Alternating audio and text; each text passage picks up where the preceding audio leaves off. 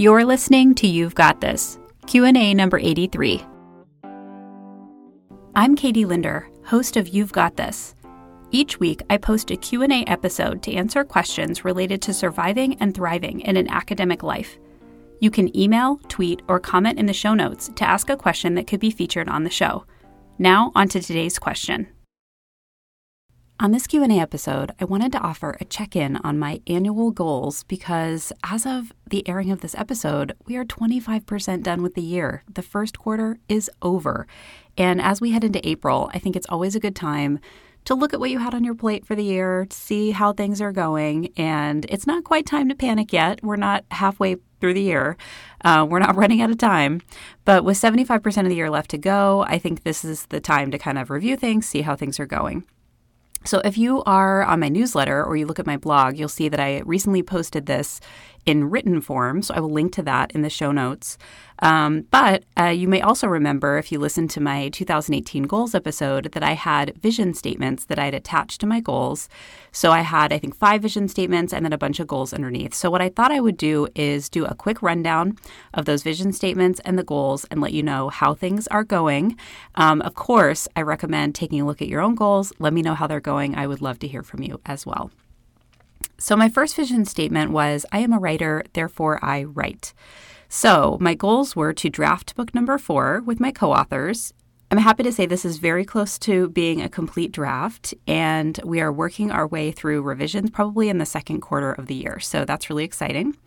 I also wanted to complete the final production steps for book three and two edited collections. I'm actually working on the first round of redline revisions for book number three, um, hopefully finishing them this weekend. And then um, the page proofs and index for one of the edited collections is done, and the second edited collection is currently out for review and feedback. So all of that's progressing really nicely. Uh, I also wanted to secure a contract for my book number five. Uh, the proposal was submitted in December. I'm still waiting to hear back from the publisher on that one. And then also plan to draft book number five this year with a co author, and we have not started it yet. I'm waiting on the contract before I begin. I had on this list to market book number three when it was released, so I'm working on that, um, and especially working on the the book website for that, but haven't really started in earnest since the book doesn't really come out to the fall. Same for the two edited collections um, about marketing those. We're working on it, but haven't really started yet because we're several months from release. And then I also had plans to market the new book series um, that I serve as a series editor on, and same deal. They don't release for several months, so we're kind of waiting on that. A lot of these books are available through presale, but because it's so far away, we're not really doing the presale marketing plans in earnest yet. But I am working on the website for that series. Uh, my plans were also including gathering ideas for book number six for the proposal for that, which I haven't started yet. I mean, I gather some things here or there, but it's definitely not um, kind of intentionally on the front burner yet. And then also to continue to write weekly essays for my email newsletter, which I also post to the Academic Creative blog. And so far this year, I have written essays every week, so that's going really well. Okay, vision statement number two is I'm an academic creative who serves other academics who want to create things. So, uh, this included recording additional seasons of the Academic Gig podcast and additional weekly episodes for You've Got This, Research in Action, and the Anatomy of a Book podcasts. And the second season of Academic Gig is releasing soon, and I have released weekly episodes for all the other podcasts this year. So, I consider this to be in progress. I also wanted to transition some of the How to Academia webinar content from 2017 into mini courses that I could release this year. And this is absolutely happening. I've got um, four courses that have been transitioned to mini courses so far.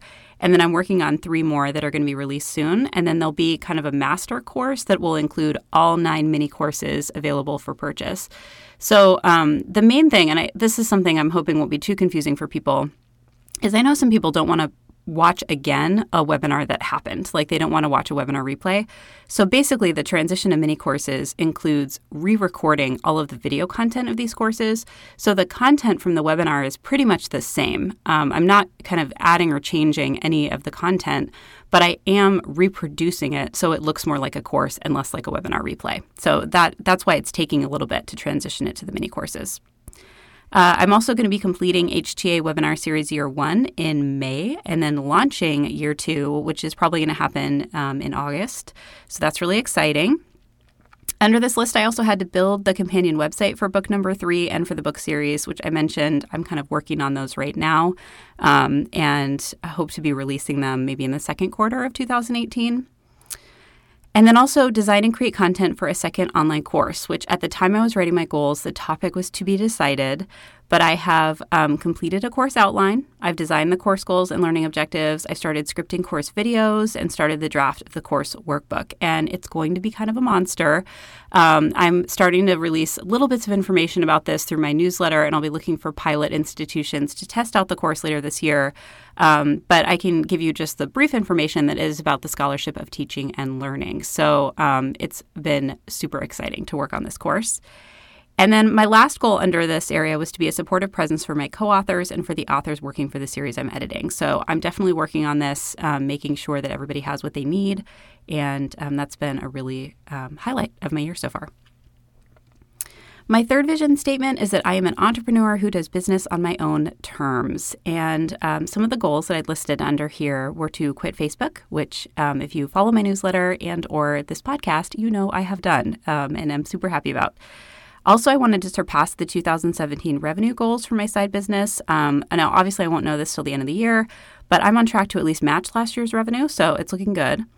I wanted to have in person speaking engagements represent less than 50% of the 2018 revenue, and currently this is the case, um, although my pipeline for the year for speaking is coming in close to 50% of the revenue so far. Um, I've actually kind of shut down the speaking part of my business for the rest of the year because I'm booked out for all of 2018 and I'm currently booking into 2019. So um, that's an area that's not really going to see any additional growth than what's already booked on my calendar.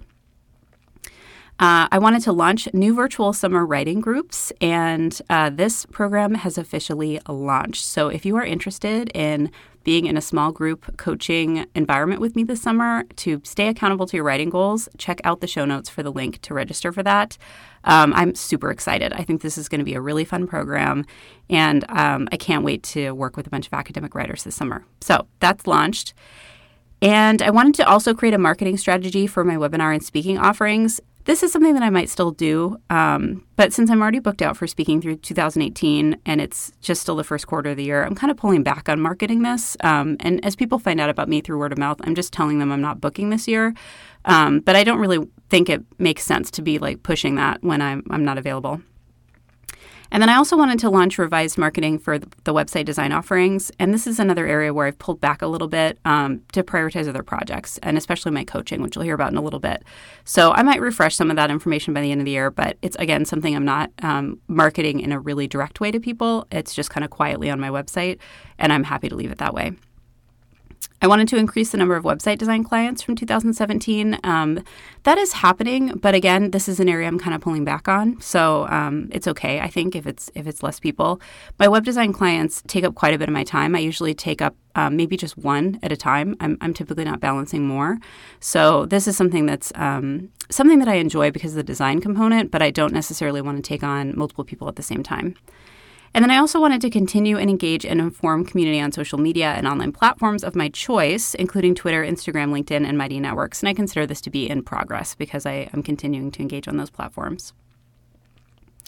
My fourth vision statement was I am a coach who serves academics and higher education professionals looking to design their ideal lives. And uh, I had several goals under this as well. The first was to complete the first phase of my coaching training, which has happened.